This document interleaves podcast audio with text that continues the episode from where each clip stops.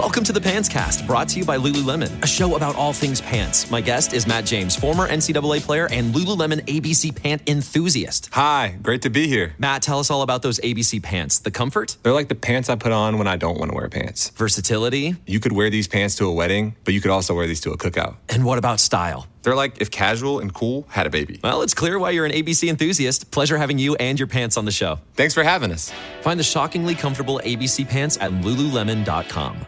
A lot can happen in three years, like a chatbot may be your new best friend. But what won't change? Needing health insurance. United Healthcare Tri Term Medical Plans, underwritten by Golden Rule Insurance Company, offer flexible, budget friendly coverage that lasts nearly three years in some states. Learn more at uh1.com.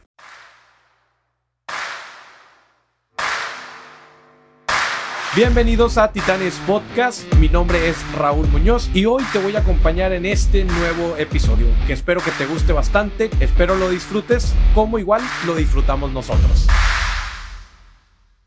¿Qué tal gente? Bienvenidos a otro episodio más de Titanes Podcast. El día de hoy estamos con Pepe Mora, que es un creativo, ingeniero, diseñador de iluminación, fotógrafo, escritor y un no emprendedor. Pepe, ¿cómo estás? Muy bien, muy bien. Pues bienvenidísimos todos ustedes aquí, por todos los que nos escuchan y agradecidísimo de mi parte el que me hayas invitado. Qué padre estar aquí, qué padre compartir y qué padre charlar, ¿no? O sea, No, pues es, es muy rico, ¿no? Y, y, digo, sigo tu cuenta del no emprendedor y de hecho así llego, llego un poco a ti eh, de, de esa parte. Después ya seguía, por ejemplo, a The Ross y todo lo que haces en, en- en fotografía. No sabía que eras tú, entonces ya... Yo tampoco sa- yo como tampoco que, sabía. Como que primero fui descubriendo como esta parte, definitivamente por el tipo de, de- de segmento al que, al que vas dirigido.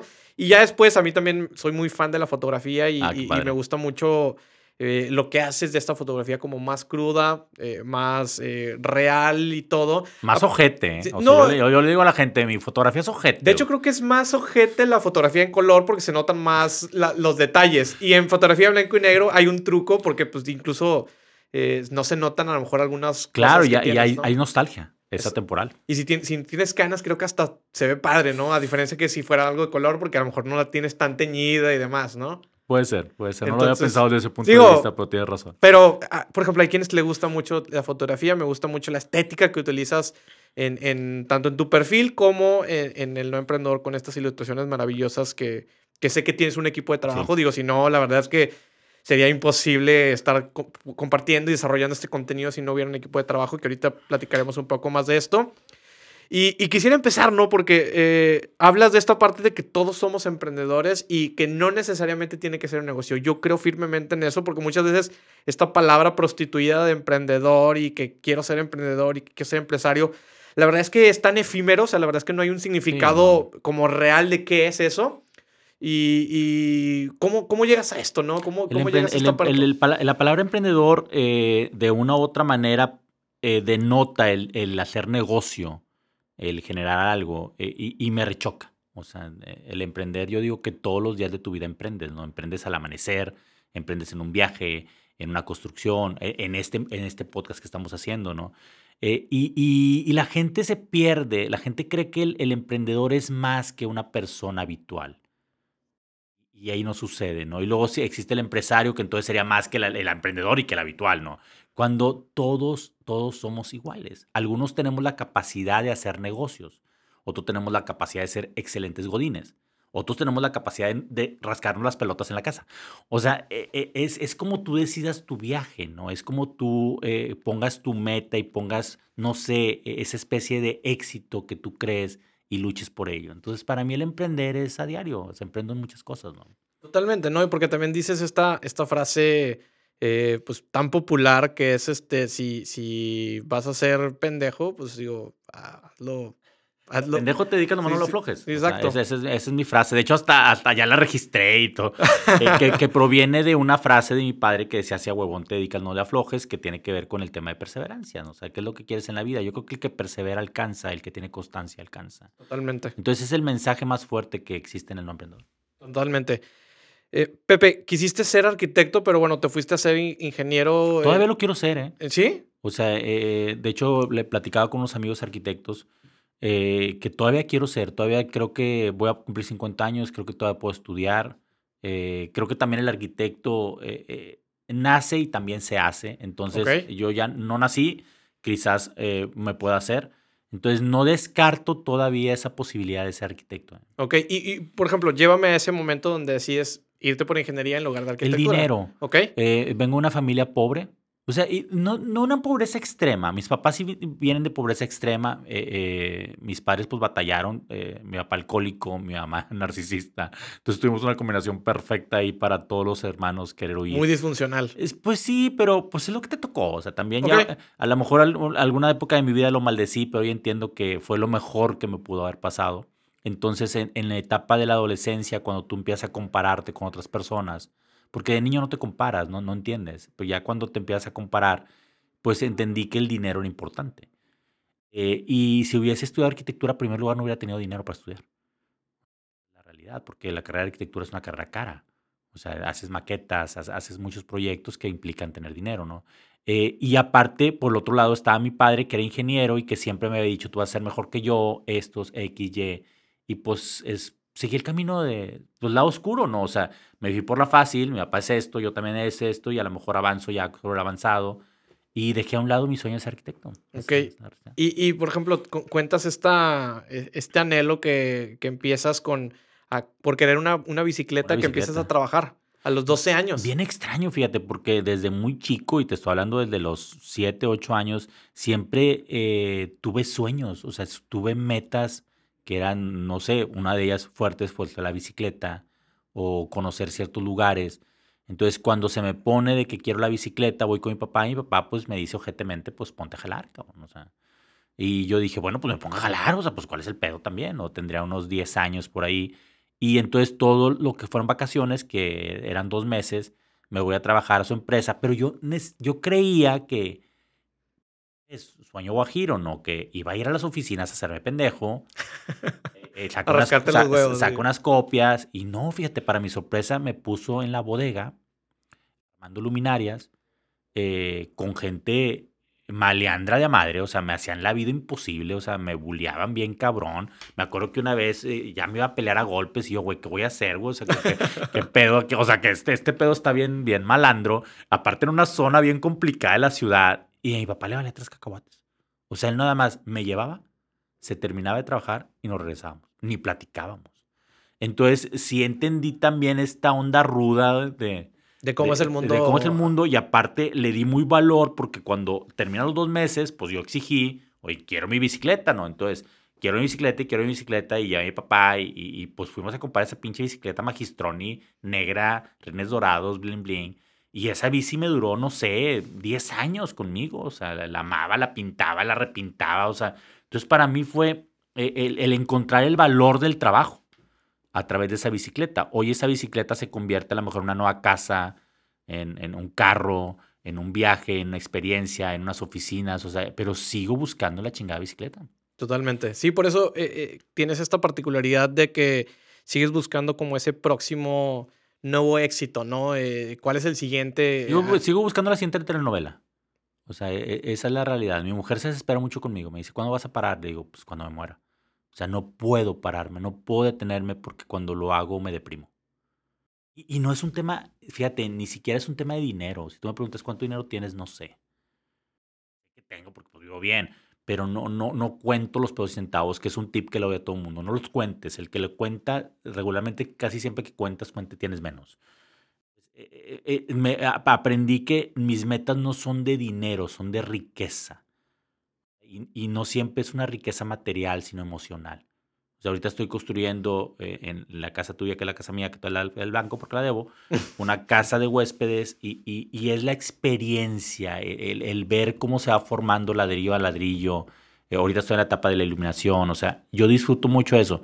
Pero cuando lo termino, inmediatamente mi mente piensa en el siguiente proyecto. O sea, te da ese, ese como depresión post evento y demás, ¿no? O sea, cuando, Sí. cuando estás en el hype de empezar algo nuevo. A mí me sucede también, ¿no? Eh, a veces cuando, cuando estoy empezando un proyecto nuevo, tienes ese calor y esa Claro. como rush muy padre.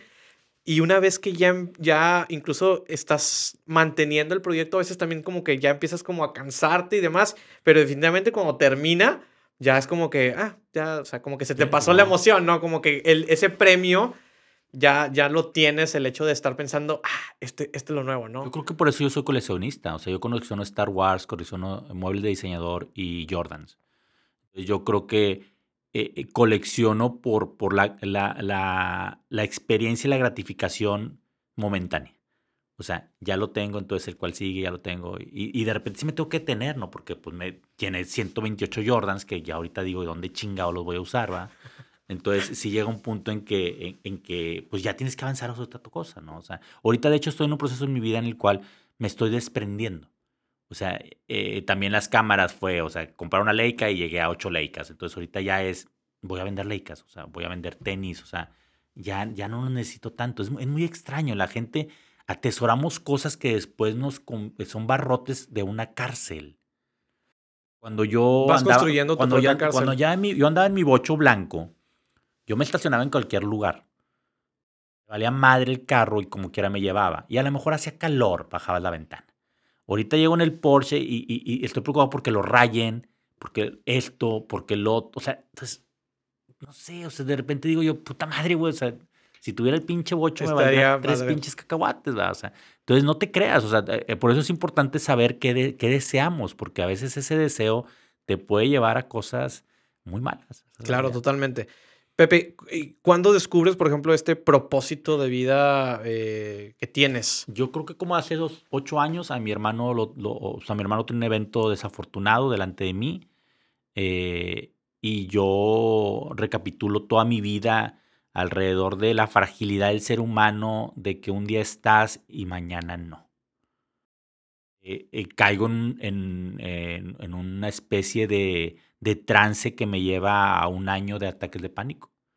Y al salir de ataques de pánico encuentro que mi familia está más unida, que mis hijos están mejor, porque en ese año los acompañé más y, entiendo que el dinero como quiera fluyó y, que no era tan importante. Fíjate, esta es una cosa bien, bien, bien, bien, bien cabrona.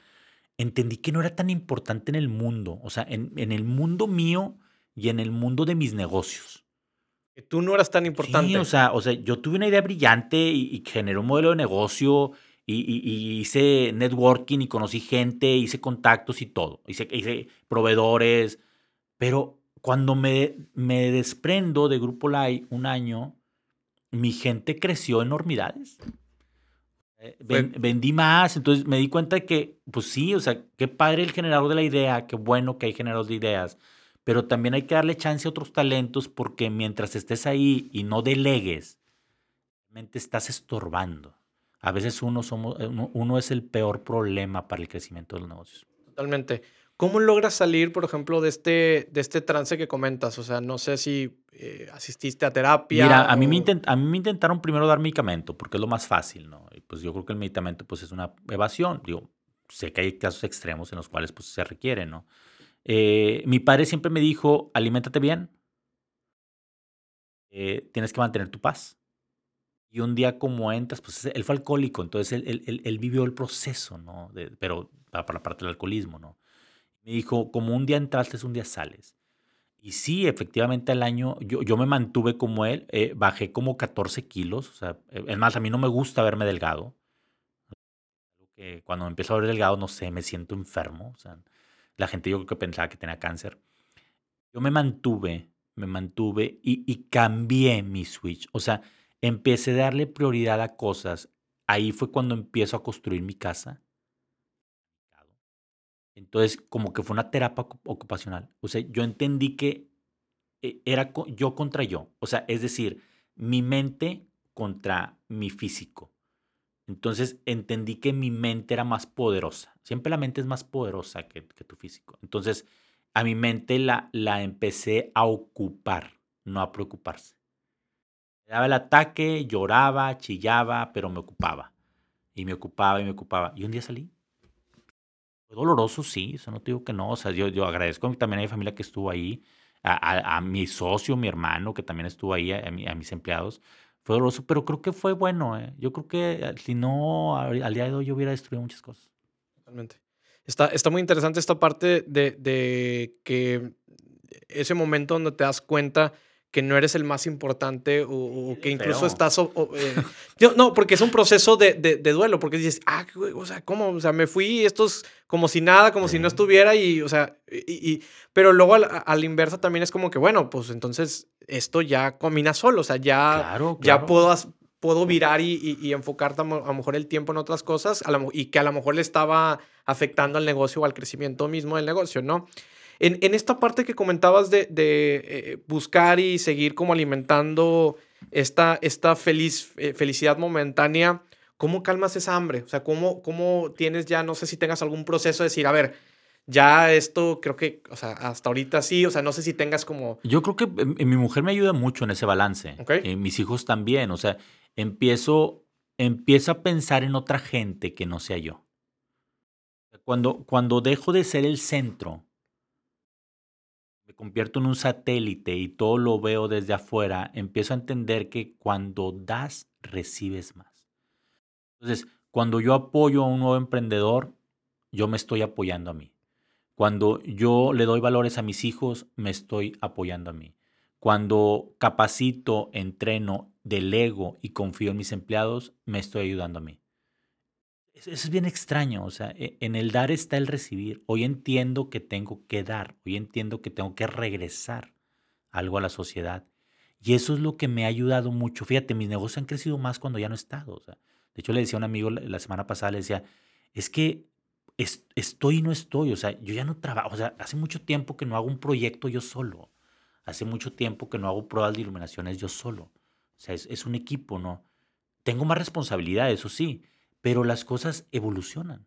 Si tú tienes un negocio o un emprendimiento que no te permite vivir,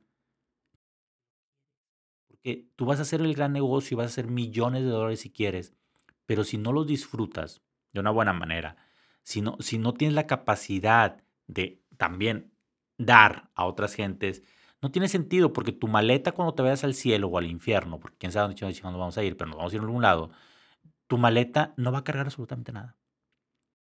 Y la, gente atesora y atesora y atesora cuando al final no te vas a llevar absolutamente nada, ¿no?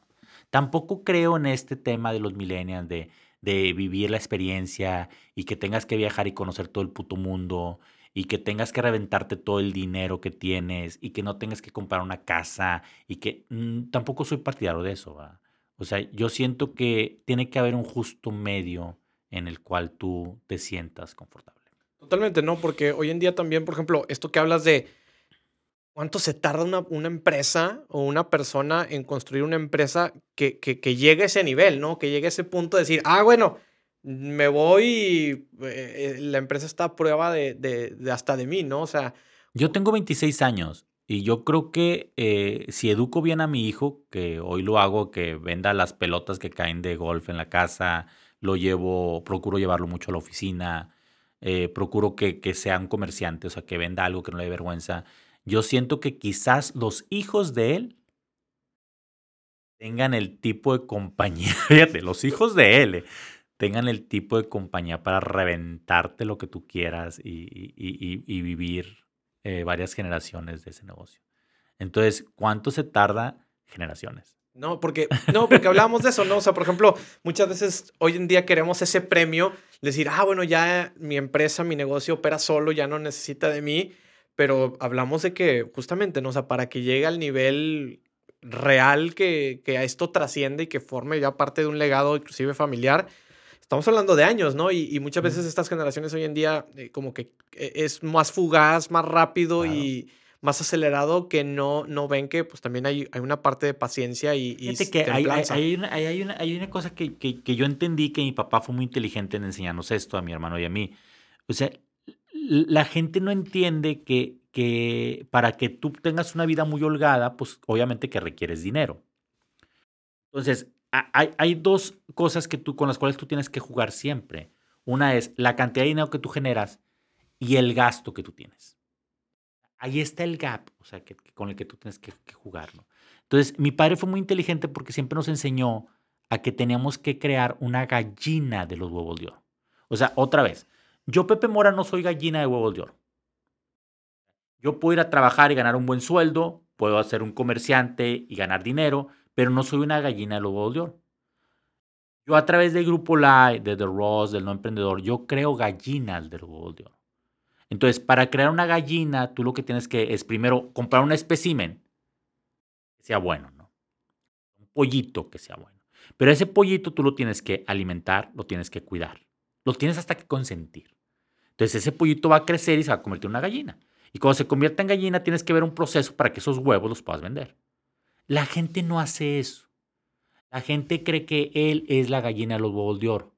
Entonces, gana dinero, me reviento y me voy de viaje, me reviento y me compro mi bolsita, me reviento, o sea, pero no estás generando una gallina de oro. Entonces, el problema que tienes es que te va a ganar o te va a alcanzar algo que se llama tiempo. Yo a mis 20 años tenía muchísimo más energía que ahorita a mis 50. Mis amigos no entienden cómo es que yo de los 15 a los 25 años no me reventaba tanto porque estaba trabajando. Pero yo a los 35 ya me podía reventar porque ya, con mi dinero porque ya tengo una gallina de los huevos de oro. Y ahorita a los 50 ya tengo varias gallinas de los huevos de oro. Entonces yo ahorita cuando veo que viajan, pues sí, tú viajas a Nueva York por la foto. No, no vas al mejor restaurante. Comes en McDonald's.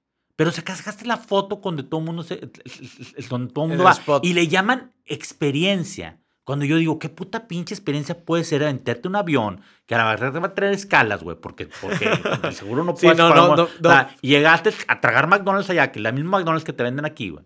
Y nada más te pusiste en la foto, güey. Es más, hasta tu pinche abrigo, güey, te, te está metiendo el frío por el culo. Pero para ti fue la experiencia, güey. Cuando hay otro cabrón, ya no digamos Pepe Mora, que va a un buen restaurante, que lo atienden con madre, que viaja en buena clase, ¿sí? Ese cabrón, y que descansa, cabrón. O sea, que va ocho días a Nueva York, de los cuales dos o tres se los avienta en chinga y lo demás se lo avienta bien relajado porque sabe que en medio año vuelve a venir. O en 30 días vuelve a venir. Entonces, también el, tema de la experiencia que nos venden en, este consumismo es sácate la foto. Pero ¿qué hay detrás de esa pinche foto? Totalmente, está cabrón, ¿no? Porque, digo, y, es esa, como lo que puedes mostrar en redes sociales es como también muy eh, maquillado. Pues Entonces, pues digo, incluso hasta ni siquiera tienes que estar allá, pero pues sí puedes subir una foto que estás allá. Claro. Por ejemplo, ¿no? con edición, Photoshop, que que le sabes ahí. Claro, claro, que se puede. Entonces está, está muy interesante. entonces también los chavos consumen una experiencia que realmente yo creo que un emprendedor, em, empresario de, de, mundo a decir, qué pinche puta experiencia tan pedorra tienes. no, no, mames. ¿va? Sí, de esas experiencias pues, hablamos. Pues sí, ¿verdad? Totalmente. Oye, Pepe, eh, ¿cómo encuentras eh, eh, al no emprendedor? Y, y, más que cómo lo encuentras, porque sé que pues, es por este hecho de de, haces esta analogía de que si, si fueras un universo de Star Wars, tú serías como este Jedi que tienes Padawans alrededor. Pero Jedi rebelde, tampoco muy, muy Yoda, no, no, no. no, y eso iba, ¿no? Porque eh, no como lo encontraste, pero cómo, cómo diseñaste este alter ego, o sea, porque al final del día... Eh, como que es tu... tu Hoy venía es, Pepe malo, eh, o sea, es Pepe malo, a lo mejor si lo queremos ver así. otra vez, ojete. O sea, la palabra ojete me acompaña. O sea, yo, yo soy ojete. Yo doy clases en el TEC desde hace muchos años. Eh, fíjate, esta historia es bien curiosa porque doy clases en el TEC, pero yo no puedo dar clases en el TEC, ni en la UDEM, ni en la UNI, porque no tengo maestría. Ok. Y aparte doy clases de arquitectura y soy ingeniero. Pero yo siempre quise estar en el TEC. O sea, yo, yo quise estudiar en el TEC y no se pudo por temas de dinero. Eh, y, pero yo siempre quise estar en el TEC. Otra vez, otra bicicleta, ¿no? Entonces, un día encuentro la manera de que mi empresa dé clases en el TEC como empresa. Entonces, empiezo a dar clases en el TEC, me va muy bien, empiezo a generar talento para que trabaje en mi empresa y aparte empiezo a generar futuros clientes. O sea, el, alumno que le doy clases en 5, 6, 7 años, él ya maduró profesionalmente y se vuelve un cliente de Grupo Live. Totalmente. Pero también entendí, o sea, hasta ahí, el, hasta ahí el modelo de negocio está con madre. Pero también entendí que, ok. Siempre monetizando, siempre monetizando. Pero, ¿qué, pero ¿qué aportas a la sociedad también, verdad? O sea, pues está bien, inviertes tiempo y todo, pero yo dije, oye, el TEG es maravilloso en la creación de emprendedores.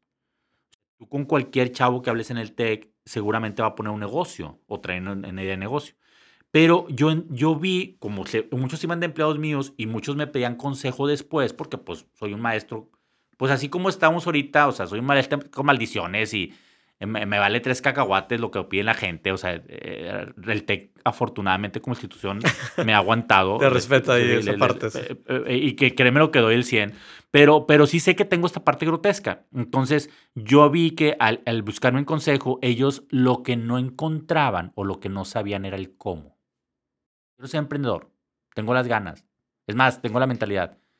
Pero sí necesitan cómo. güey. ¿Cómo empiezo? Entonces ahí dije yo, ¿sabes qué? Debería de crear un proyecto, un poco masificar ese proyecto, primero pensando en el dinero, masificarlo para que eh, esos emprendedores tengan un acompañamiento. Yo no creo en el tema de coaching, aunque en mi red social dice coaching de negocios, no soy coaching de negocios. Yo creo que yo creo en la mentoría. Yo creo en los tutores. Yo creo en los maestros. En eso sí creo. En el coaching no, porque el coaching suena más como que te echo porras y te digo una fórmula, pero la fórmula nunca va a ser la misma para cualquier persona. Sí, claro, es diferente. Es diferente para todos. Entonces, el tema de coaching me caga, me caga. Entonces, aquí yo lo que doy son mentorías y así es como nace el no emprendedor. Ahora, ¿por qué no? Yo no puedo visualizar un éxito.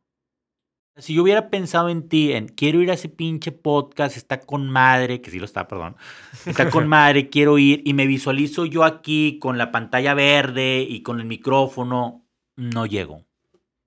No llego.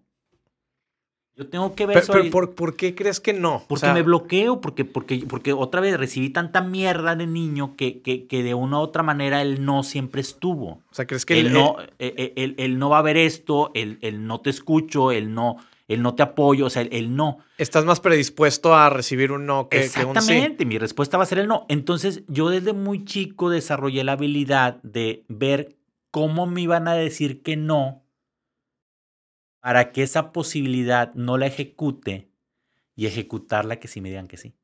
Es decir, yo para este podcast yo hubiera visualizado todas las posibles variantes para que fuera negativo, o sea, para no lograrlo, y ninguna de esas voy a hacer. Entonces, es como cuando voy con un cliente y le quiero vender iluminación. Yo analizo, oye, ¿sabes qué? Puedo perder si mi competencia está más barato. Puedo perder si mi cliente, si, si el servicio no hago esto. Puedo perder si mi proyecto no incluye esto. Entonces, al ver todos los escenarios de los nos, yo ejecuto una mejor propuesta. No, claro, eh, eh, es, es una mentalidad a la inversa, pero también es una. eh, este, este efecto de mitigar como, como el riesgo, El ¿no? Ve- riesgo, ves, claro. ves- analizas como todos los posibles factores y escenarios de, de riesgo que hay y empiezas como a eliminarlos para Claro. que te quedes como con ese último, última propuesta que, que ya, ya viene una revisión, ¿no? Porque muchas veces es al, es al revés, ¿no? Tú tiras todo y después, oye, es que esto no, no, no, no. Entonces ya vuelves a ajustar, pero pues ya hay un, hay Exactamente. doble proceso. Eso es lo que hago. Y por eso existe la palabra el no. Que Y- qué padre, porque pues imagínate en redes sociales, el no emprendedor, si tú lo buscas en cualquier red social, estaba libre. O sea, nadie va a decir no en el emprendimiento, ¿no? Totalmente. Y luego, por ejemplo, este lenguaje que empiezas a crear, y, o sea, desde un inicio dijiste, ah, va a ser así de irreverente, de, de- con este Yo, concepto. yo pendejeaba mucho a la gente de manera ofensiva. ¿Ok? O sea, era natural para mí. O sea, es más, eh, tengo una hermana, Vero, eh, que ella siempre hemos tenido conflicto porque ella me lo dice textualmente. Es que me molesta mucho que me pendejes. Fíjate, a mí me dicen pendejo y yo no reacciono. A mí me, a mí me huevón y reacciono. O sea, no es mi palabra El, mágica. el ¿no? trigger, sí. Sí, eh, eh, entonces eh, entendí que la palabra, pe- pero también cuando investigo, o sea, porque pues, también me encanta leer, ¿no? Cuando investigo la palabra pendejo, o sea, en Regiolandia, la usamos mucho como un adjetivo positivo, o sea, esa carne asada estuvo pendejísima. Ves a un compadre, oye, qué pendejo, cabrón, ¿cómo? es?" O sea, entonces vi que tiene esa connotación doble, ¿no? O sea, eh, eh, se usa tanto para bien como para mal, ¿no? Y también entendí que el primer pendejo de este proyecto, el no emprendedor, debo de ser yo. Entonces, yo lo que cuento en mis historias siempre son las pendejadas. Siempre es el lado que nadie te quiere contar. Siempre es el lado de que sabes que vas a emprender, pero va a haber un cabrón, un pendejo que no te quiera pagar. Entonces, si no te quiere pagar, vas a tener que hacer esto, porque si no te vas a pendejar. Entonces, la gente se ofende. Yo lo entiendo. A- Ayer me escribió una persona que me decía, qué padre escrito y más que no incluye tus malas palabras. Lo entiendo, o sea, entiendo su reacción. De hecho, el cuento de Son Podas, el nuevo, mi hija me dijo, oye papá, pues está bien bonito tu libro, Pero pues, pues ¿cómo se lo regalo a mis, a mis amigas? Porque pues dice malas palabras. Entonces, yo ahí fue cuando dije, oye, espérate, pero también, también o- o- mi objetivo en el no emprendedor es, es educar, el- es dar valor. Y, y si mi hija me está diciendo eso, pues sería un buen experimento crea- un- crear un libro o un cuento en el cual esa palabra no exista. Entonces, he jugado mucho con eso y, y ya me identifican. O sea, cualquier meme de pendejo me lo mandan. O sea, como que, mira, para tus redes. Mira, y, y ha, sido padre. O sea, es un lenguaje porque al final de cuentas tú tienes que tener en el mundo del emprendimiento un, un diferenciador. Tienes que causar ruido. Tú necesitas que la gente hable de ti. Entonces creo que esa palabra afortunadamente me ha ayudado. Ah, mi mujer la odia. Mucha gente la odia. En mi, eh, ya ahorita en mi charla natural con las personas trato de evitarla. O sea, ya no me veo tan, tan Ya con clientes, sí. así que- pendejo. Pero pues, pues ha sido bueno. O sea, no lo recomiendo que lo usen. Creo que, creo que, creo que mi manera de ser eh, como persona eh, me ayuda mucho a que esa palabra no sea tan ofensiva. Totalmente.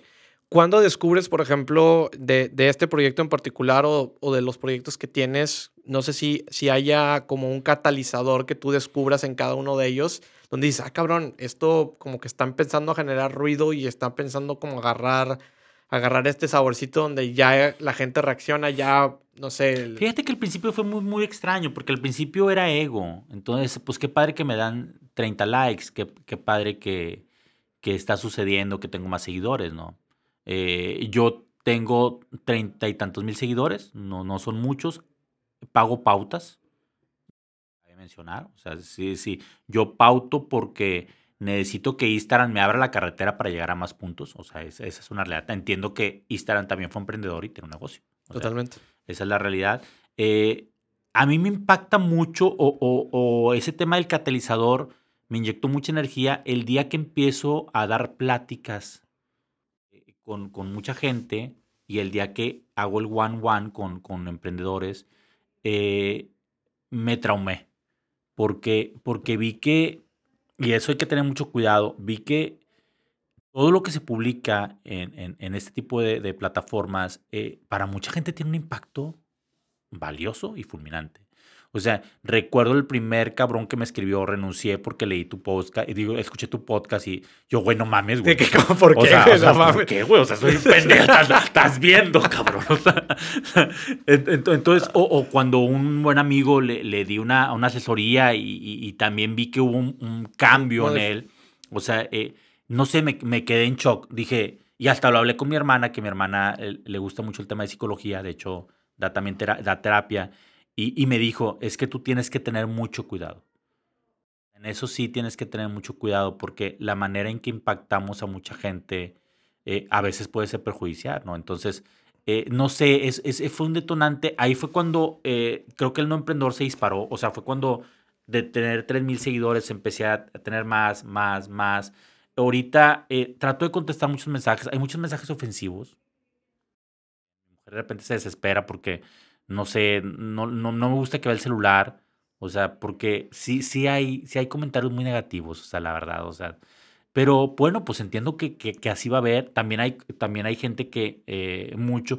Trato de ni el negativo que me afecte, ni el positivo que me eleve. Claro. O sea, tomar los comentarios como, como comentarios. Y si puedo aportar a- algo a ese comentario, va. Casi nunca contesto eh, eh, los, Los comentarios. comentarios. O sea, los DMs sí los contesto, los comentarios trato de que la misma gente, fíjate, es bien estar en las redes sociales porque la misma gente va dosificando, va contestando. Sí, va- ellos va- mismos van va- haciendo la conversación. Y, y eso es chido, o sea, o sea tú, tú nada más eres un detonante, o sea, eh, pones ahí el trigger, como dices tú, ahí les va la bombita, háganse garras, va, o sea, ahora, también yo a veces me pongo a pensar, porque ahorita que entrábamos aquí, no sé si me viste, que estaba concentrado, yo escribo, o sea, durante los momentos, o sea, ahorita estaba, estaba escribiendo una que se llama segunda opción, o sea, eh, yo creo que no necesitas ser la primera opción, tú puedes ser la segunda opción y ser la mejor. Entonces, eh, la gente eso no lo entiende. O sea, yo escribo en el momento de algo que me está sucediendo en la vida, lo subo, pero no necesariamente tiene que ver contigo. Claro. Y a veces lo, se lo toman muy personal. o- Puta, madre. si le o sea, estuvieras hablando a ellos. Cuando, cuando me ponen ahí, no, es que yo no estoy de acuerdo. No sé, mi, mi- en mi mente yo pienso, cabrón, ahí hay un follow, güey. O sea, o sea, no me leas, güey. O sea, no me veas, no me leas. No, no, no, no, no, no soy para ti. O sea, Totalmente. entonces, Sí, sí, sí, está padre, pero, pero pues sí, pues así ha sucedido. O sea, los libros fue otra experiencia. Recibí el libro y fue como un niño, o sea, eh, a la gente le ha encantado el libro. Ahorita ya tengo otro libro que perdón que no te lo traje porque no lo tengo, o sea, ya, se, ya me acabó. Se acabó. Y ahorita estoy sacando otro libro que tiene que ver con ventas. Nada más. O sea, todo emprendedor requiere vender. Entonces, está enfocadísimo solamente a ventas. No sé cuándo lo saque. Yo lo pensaba sacar este fin de año, pero creo que es muy pronto. Un caos. O sea, tengo un Jordan y quiero el otro. Entonces, em- empecé a sentir que me iba, iba, iba a empezar a coleccionar libros. Entonces, no sé qué tan bueno sea. No, digo, y- y- y de alguna manera también los libros, eh, más allá de las redes, porque también las redes es como ese legado digital, eh, ya es como aterrizar ya en un papel impreso físico, es, es como que era uh, diferente, ¿no? O sea, Pasó algo bien curioso, lo regaló un amigo y se fue de viaje a Querétaro, a Puebla, ¿no? Entonces, eh, ya, pues yo vendo el libro de manera propia y a través de ciertos establecimientos. ¿no? Pero no he podido entrar a Gandhi porque no había sacado los derechos de autor y que ya ahorita, gracias a Dios, ya. Porque pues necesito estar en un Gandhi, un, Sambors para pues masificarlo un poco más, ¿verdad? De, de hecho, en Amazon no lo puedo vender, nomás di- digital, pero no impreso por lo mismo, ¿verdad? Pero ya, ya estoy resolucionando eso. Y este se lo lleva, se lo lleva y se lo lleva a Puebla o Querétaro, no me acuerdo qué. eh, lo deja en, su, en, en el cuarto, se va a sus juntas, regresa en la noche y le dejan una nota. La mucama, me pareció excelente su libro. O sea, ¿dónde lo puedo conseguir? No sé, cuando, cuando dices tú, bueno, y, y- Así y hasta, esas, y hasta amigo dijo, oye, pues es que sí está bueno el libro, güey". o sea, digo, el título no le hace nada de... De, De- de promoción sí, o de- nada, digo, está... Pero, pues sí está bueno, o sea, pues eh, está padre cuando escribes, yo escribo desde el corazón, o sea, y escribo la neta, o sea, no, no, no, no maquillo mucho. sin rodeo. Entonces, la gente, la gente ahorita es lo que quiere, güey. Que le, que le hables al chile, güey. O sea, que, que no, no, lo- no le digas que es que nomás compensarlo, que vas a llegar, vas a llegar porque tú tienes el poder. No, güey, no es cierto. Eso no existe, güey. O sea, eso, no- eso a no- jalar. o sea, hay gente que sí va a llegar, hay gente que no va a llegar, güey. Hay gente que fuma y, y no le da cáncer, hay gente que no fuma y le va a dar cáncer. O sea, la vida sí es, pero tienes que agarrar las pinches cartas que te, que te tocan y decidir, porque sí hay esto. Hay un libre albedrío. Decidir hacia dónde quieres llevar tu vida. Ah, Eso, eso es, nada más. Sí, totalmente, ¿no? Porque, digo, muchas veces como que empiezas como con estos privilegios que pudieras tener y dices, ah, es que a mí me tocó eh, eh, vivir así y empiezas como con esta, esta a flagelarte, ¿no? Por, por las, las oportunidades que pudiste o no pudiste haber tenido, cuando en lugar de ponerte, pues, a, a- a hacer lo que, lo que en ese momento creas correo, correcto, ¿no? De, Claro. oye, pues, a, a darle, ¿no? Ah, Comentábamos hace rato, en la- eh, antes de, de hablar, ya em- empezar la entrevista, que el no emprendedor, si bien eh, es el proyecto a lo mejor que menos eh, factura, pues más ha generado... Me conocen Como- más, soy más, o sea, soy más popular por el no emprendedor. ¿Cómo, ¿Cómo te ha ayudado, por ejemplo, el tener esta, esta plataforma hacia los demás proyectos? No digo, porque está muy popularizado el tema de la marca personal, que, que digo, esa es una parte, pero también creo que el que construyas un proyecto como estos, como, como algún Al, blog, al, principio, al principio yo creo que la gente que me conocía y el medio que más me conoce, que es el de arquitectura, primero reaccionaron como, está pendejo. de que este güey que... Y, y- y- y en el trayecto del ta pendejo, yo vi como hubo mucha gente que también empezó igual que yo, pero se apendejó. O sea, porque también hay una, o sea, tienes que ser constante. O sea, yo publico tres veces al día. Eh, tengo un equipo de cinco personas que alimentan eh, el no emprendedor. Me cuesta. O sea, me cuesta, saco dinero. O sea, pero me cuesta. Entonces, también no es para, no es, no es para todos, ¿va? O sea, eh, eh, exhibirte también, o sea, poner, poner comentarios y- y estar abierto a la crítica, para mi mujer es devastador. Supongo que para mucha gente también. Para mí me vale tres cacahuates. Pues es como un artista, ¿no? Donde un pintor o una obra que expones y ya que está al público, pues está sujeta Claro, tienes a crítica. Que, y, y tienes que aguantar vara. Tienes que aguantar vara y tienes que también eh, reconocer que el, el único reconocimiento que te debe interesar es el tuyo hacia ti mismo. O sea, es el único. Los demás, pues, son percepciones de cada uno, ¿no? Entonces, eh, eh, lo que, lo que, lo que, se, lo que se, se hizo de proyecto, yo le puse como metas de tiempo, lo iba a lograr. Y me, haya, y me ha llamado mucho la atención porque te empiezan a tratar de una manera diferente. Y digo yo, sigo siendo el mismo pendejo, sigo siendo la misma persona, pero ¿por qué la gente te empieza a tratar diferente porque tienes algo más de seguidores o porque ya tienes un libro o por X y Y? A mí lo que me sucedía es que yo en el tema de Grupo Light, mi papá siempre nos enseñó a ser personas que no buscáramos mucho el reconocimiento. Porque yo ilumino proyectos que son de otros. gran amigo Agustín Landa hace un edificio, eh, no sé, pues, con su padre que hicieron todo lo que es eh, punto, eh, central o cosas así.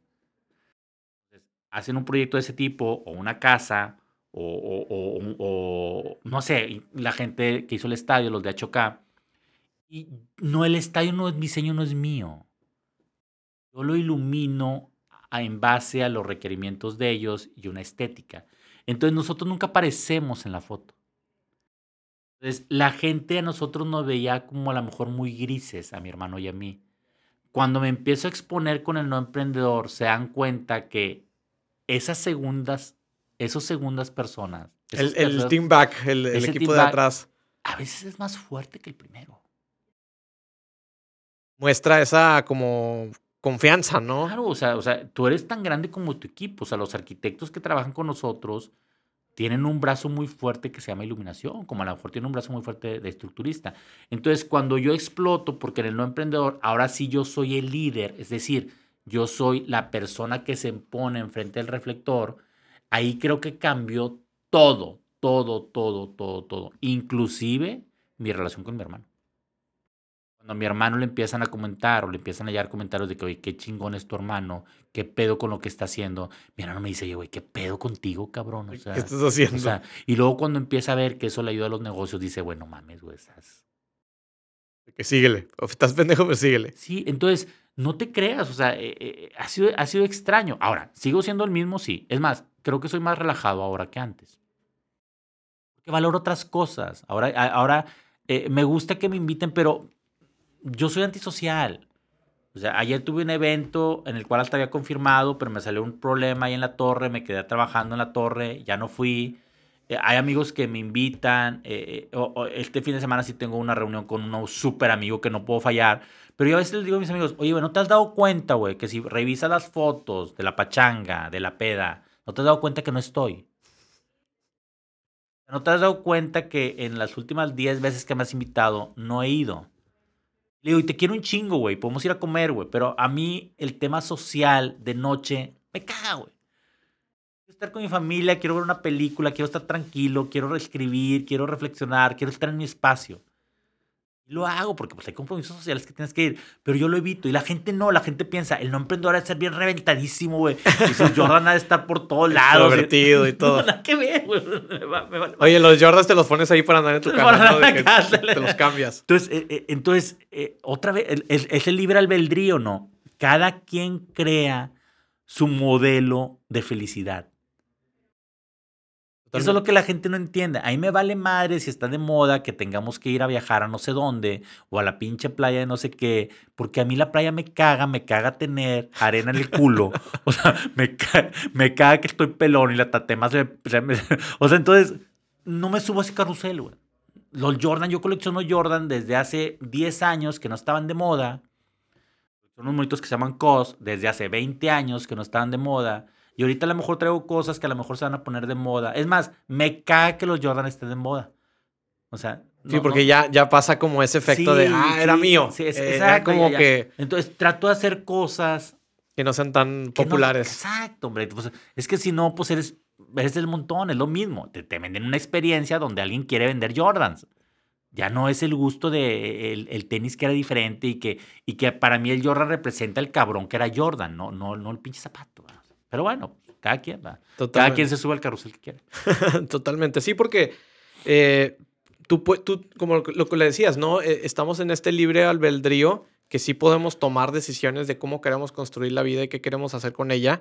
Lo y lo que quieras hacer, ¿no? O sea, desde si no quieres hacer prácticamente nada, si no quieres crecer patrimonio, si no quieres inclusive ni trabajar, pero que estés consciente de que, pues, oye, tú puedes tomar esa decisión, ¿no? Porque si no, a la vuelta de- de- del tiempo, si tú siempre quisiste ser emprendedor y siempre te mantuviste en, la misma, en el mismo trabajo y empleo, pues entonces eres un pendejo. Yo creo que el, el- el- tema, y así es bien claro y preciso como te lo voy a decir, el tema en la vida es que no te quejes de aquello que no quisiste hacer.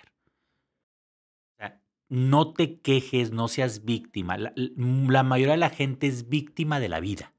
Y yo digo, güey, ¿a poco la vida te pone en las decisiones? Va a pasar, como te digo, te pueden pasar cosas malas y todo, pero tú vas a decidir.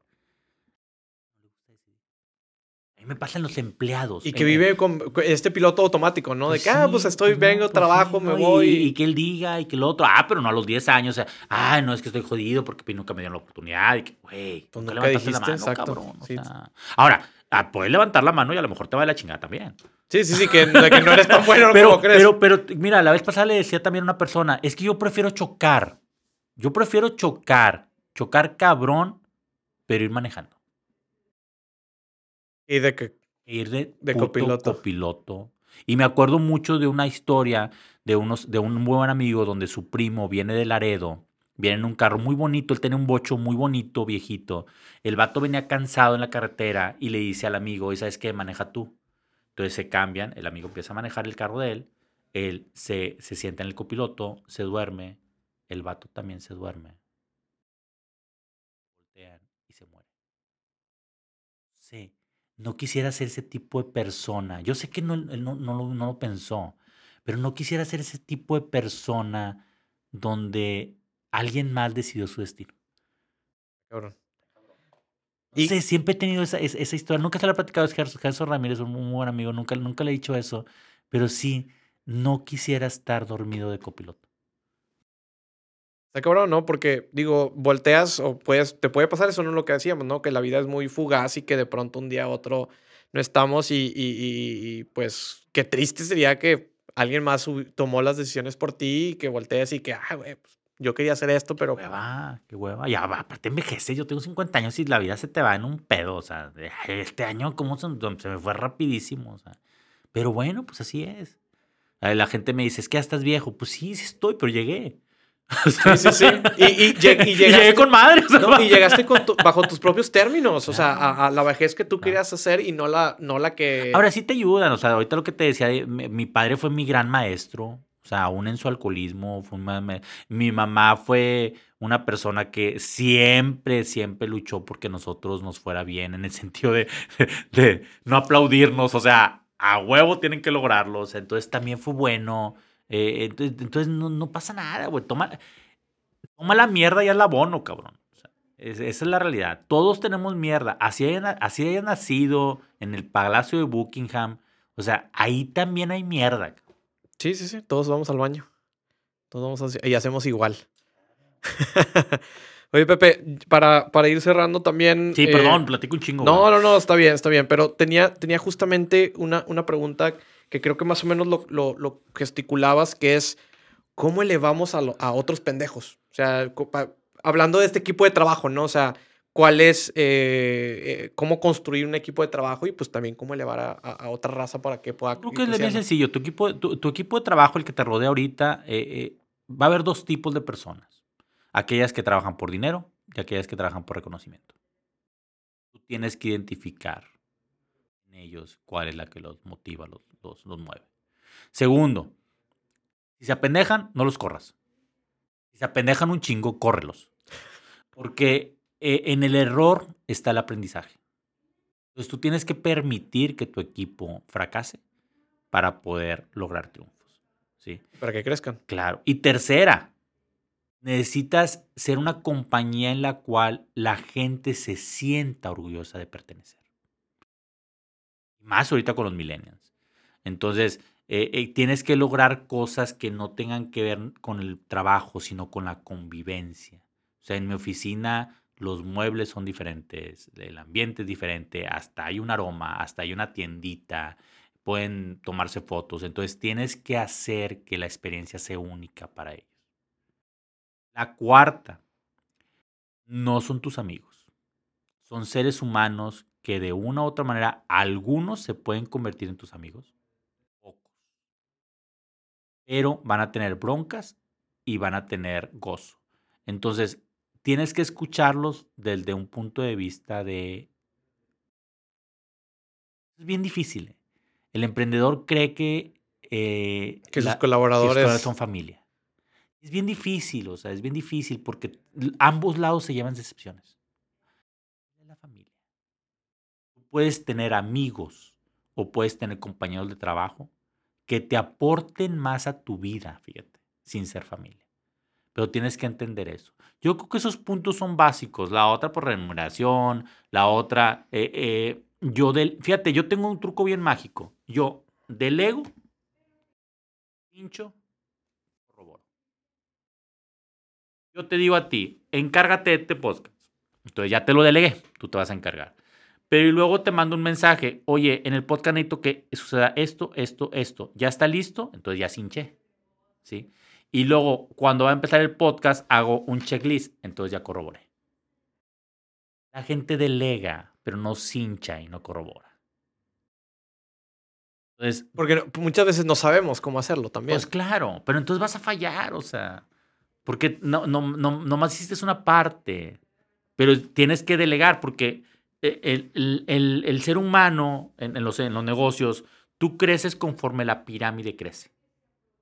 No vas a ser un mega chingón si abajo de ti hay una persona nada más. O sea, tienes que tener muchas personas. Es lo que yo le digo a mi gente, cuando- con los que trabajan conmigo, es que, es que quiero ganar más. Ok, ¿y cuánta gente tienes a tu cargo? O sea, ¿cuánta gente diriges? No es que trabaja un chingo, güey. El albañil trabaja un chingo de sol a sol, pero llega el arquitecto y gana más dinero. El arquitecto sí tiene abajo de él. Sí, dirige, dirige Sí, personas. Entonces, esas son algunas de las cosas que se pierden ahí en el tema de emprendimiento. Totalmente.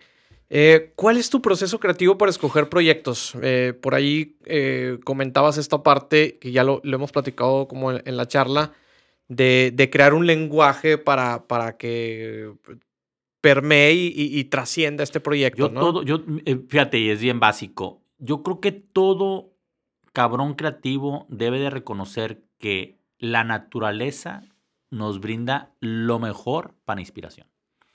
En mi caso es bien sencillo, yo soy binario. Yo soy cero y uno. En iluminación diseño con círculos y con rectas. Nunca vas a ver un triángulo. Y en fotografía es binario, blanco y negro. Negro. En el no emprendedor es igual. El no emprendedor es pendejo o no pendejo. Así se basan las historias, donde me apendejé no voy a ser un pendejo. Entonces, eh, mi origen es bien súper básico. Y entonces, al ser súper básico, muchos seres humanos, en su gran mayoría, lo van a digerir y lo van a entender fácilmente. Claro, porque ya no tienes como esta eh, multitud de, mm, infinitas posibilidades y solamente puedes escoger dos, ¿no? Dos pastillas como, como en Matrix, ¿no? Puedes escoger y aparte, azul o tra- roja. y aparte trato de evitar, por ejemplo, no sé, eh, em, no ocupo en mi mente en pendejadas. O sea, yo sé que iba a venir contigo, yo sé que iba a haber unos Jordan, unos jeans, algo de mezclilla. Ves mi guardarropa del no emprendedor y es muy básico. Es mi guardarropa de bodas y yo voy a tener trajes negros y si es de día, trajes azules. No más. Entonces yo no me pongo a que, oye, déjame pensar en qué pinche traje y que no sé qué. Yo a veces veo a mi esposa y pues yo sé que es mujer, dos, tres horas. Yo digo, qué fastidio mental cuando yo en cinco minutos se chingó, ya tomé la decisión. En carros, tú ves en mi casa carros grises, blancos, negros. No hay otro color. En mi casa los muebles es paleta de colores de neutros y paleta de colores fríos. No hay otro color. Entonces, es más, compré un perro, en eso que lo amo, está en su color en la paleta de colores de los cálidos de la casa. O sea, tú ves y se mimetiza con la casa. Entonces, yo ya mi mente ya o no... sea, ya, ya era automático, ese es el proceso. Claro, claro. O sea, yo, yo, yo ya sé a dónde voy, ya sé lo que me gusta, ya lo probé. O sea, ¿por qué diablos si me encanta? Por ejemplo, yo, yo en mi caso, ¿por qué diablos si me encantan los camarones roca? Porque me encantan. ¿Por qué diablos tengo que pedir otros? Me encantan. ¿Por qué diablos si las paletas de guayaba y de fresa son las que más me encantan? Porque, ah, ok, ando en un viaje y quiero experimentar, está bien, güey, pero las otras me encantan, güey. Ya no hay para Entonces, dónde más. La gente es bien gacho porque, o sea, tampoco no eres muy, muy leal contigo. Es que, es, que, es que me encanta, pero déjame traicionar lo que me encanta para buscar otra cosa. Eh, eh, eh, y, y, luego si socialmente esa cosa está más de moda, güey, me encanta la de guayaba. Aunque no sea popular. ¿Por qué no le doy la oportunidad a la de guayaba? Y entonces ahora sí, ¿sabes qué? No sé qué pizza es la que más me encanta. Ah, bueno, déjame explorar para ver cuál es la que más me encanta. Pero la paleta ya la palomié, güey. Qué cabrón lo del perro, de que combina, combina con los muebles y está, está muy cabrón.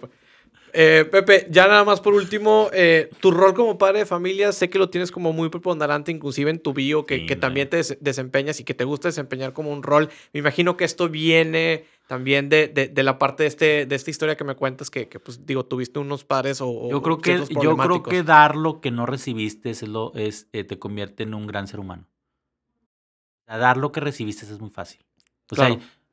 porque es en automático pues también. claro, pues es lo que aprendiste pero dar algo que no, que no te dieron y otra vez sin juzgar, porque pues mis papás también tuvieron sus papás y sus papás, eh, mis abuelos. No, y tuvieron también sus propios problemas que a lo mejor no sabemos. Claro, o sea, nunca, nunca puedes juzgar, o sea, no, no, no, no hay buenos y malos, las circunstancias te hacen. Esa es la realidad. Eh, y sí hay, sí, sí creo que eh, el ser humano, todos tenemos una maldad, ¿eh?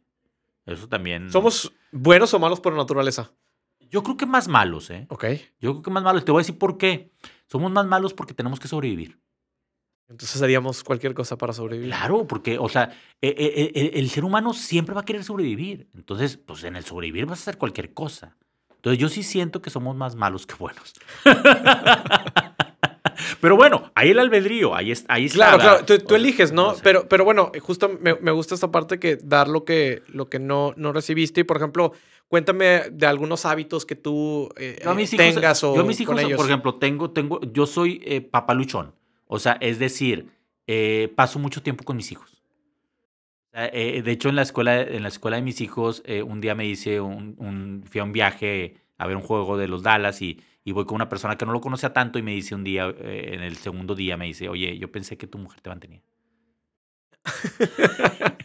y yo, bueno, pues en realidad sí me podría mantener le digo, pero no, pues tengo mis negocios. Le digo, ah, no, no me sentí ofendido. O sea, dije, ah, qué ah, chido. Pues sí, porque yo creo que me ve que recojo a los niños, me ven de repente que ando con ellos, me ven en las fotos que, que estoy mucho que con ellos. más presente. Pues sí, me veo papaluchón, o sea, esa es la realidad. Y me, me, gusta, ¿verdad? Entonces, esa es una dinámica, o sea, ser de cierta manera papaluchón. O sea, les platico lo que yo hago. Creo que los padres de nosotros no nos platicaban mucho el por qué sucedía. Por ejemplo, tengo una dinámica, yo tengo una libreta, me encanta la marca esta Montblanc, tengo una libreta de Montblanc donde escribo los acontecimientos que sé que los pueden marcar. Okay. No sé, sabes que pasó esto, pero es, sucedió por esto, esto, esto. Un diario, llevas un, sí, diario. Y, es un diario que, que, yo siempre le digo a mi mujer, cuando yo me muera, ellos lo van a abrir. No van a tener una telenovela, van a tener la E True Hollywood Story ahí. Yo no quiero que mis hijos eh, eh, estén especulando qué es lo que yo pensaba, qué es lo que yo era, qué es lo que yo sentía a través de ellos. O sea, yo les digo que los quiero, se los escribo. En mi libro siempre sus dedicatorias sean hacia ellos. O sea, pero otra vez, entiendo, y esto es bien, esto es, hasta te causa un poco de dolor, entiendo que van a tener un libre albedrío.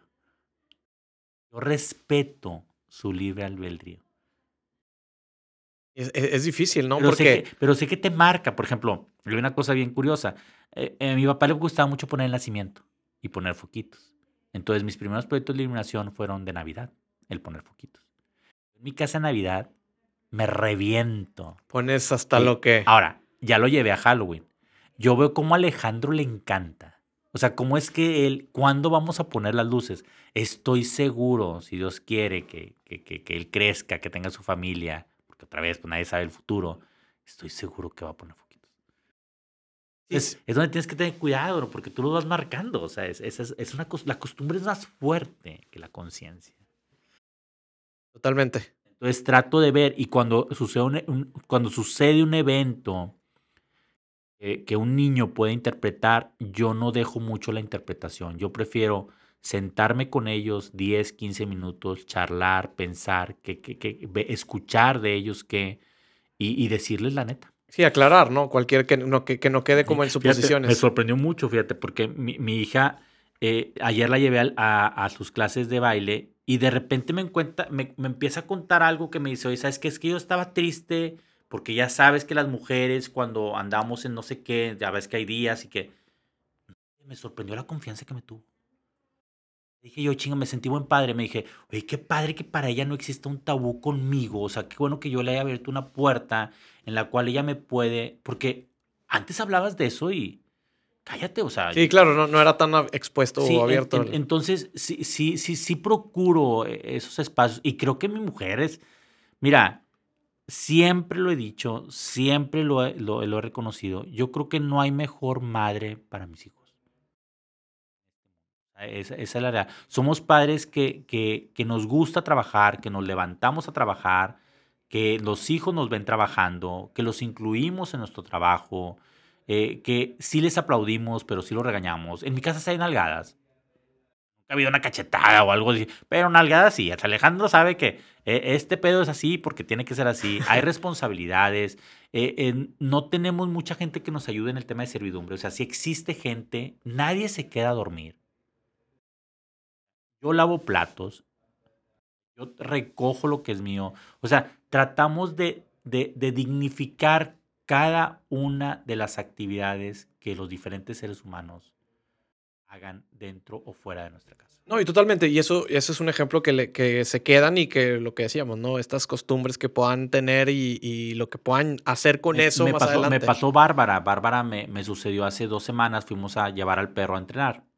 Porque pues anda bien chiflado, ¿va? Aunque está bonito el color, el chiflado, y, pasamos por una zona eh, de escasos recursos, o sea, una zona pobre. Entonces, cuando vamos en la camioneta, pues como que mi mujer se pone un poco tensa. Y, y, pues yo no, pues yo, yo vengo de ahí. Ya, de saliste. ya, ya, ya soy.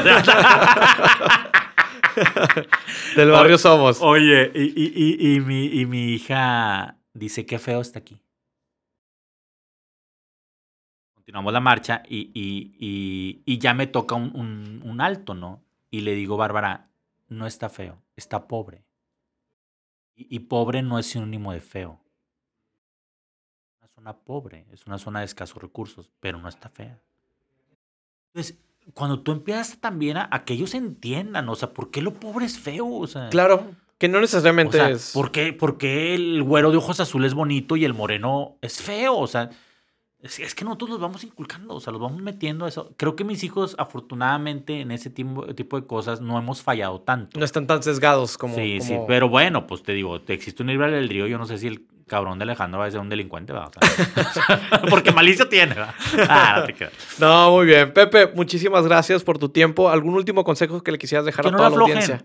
No le aflojen, no le aflojen. Si lo quieres, si lo quieres, no lo intentes. Hazlo hazlo. O sea, inténtalo cuantas veces sea necesario, pero hazlo. La gente le tiene miedo a no lograr. Pero nunca logras, en la vida nunca vas a lograr todo. O sea, aquí es como en un juego de béisbol, es estadístico. O sea, un promedio de ahorita de la Serie Mundial andaba en 350 el mejor bateador. es, decir, fallan más de siete. Imagínate, entonces... Y eres un, y eres un chingón. Y estás practicando todos los días para... es profesión. Eh, Jordan también, la estadística de Jordan, no todas las que... las, que, tiraban, no, no entonces, entonces la, gente se pierde mucho. No, no, no nos enseñan a perder. No nos enseñan a ser segundo lugar, tercer lugar. Tú ves las Olimpiadas, la mayoría de los que ganan medalla de oro llegan a su casa Pasan un periodo de tiempo y se deprimen porque ya no hay más allá. Y el segundo lugar, quizás lo vuelva a intentar. Sí, porque dice, todavía tengo otro, otra opción. Entonces es bien grueso, o sea, te bajas del Everest y ya no hay otro Everest. Claro. Entonces tienes que aprender, tienes que aprender a, triunfar y a fallar. Pero vas a fallar más. Buenísimo. Pues bueno, muchas gracias, Pepe, por estar por aquí, por Titanes. Gracias a ustedes. Y Pepe, ya nada más para despedirnos, tus redes sociales donde te puedan encontrar. Por favor, en todas las redes sociales estoy como arroba el no emprendedor, hasta en TikTok, que todavía no hago baile pendejo. Muy bien, ya falta, faltaría, faltaría poco. Mil gracias. No, hombre, muchas gracias, Pepe, y muchas gracias a toda la audiencia de Titanes Podcast. Nos vemos en el siguiente episodio. Gracias por quedarte hasta el final de este episodio. Mi nombre es Raúl Muñoz y si te gustó este episodio, compártelo, etiquétanos en arroba titanes podcast en Instagram y también arroba Raúl Muñoz. Hasta la próxima.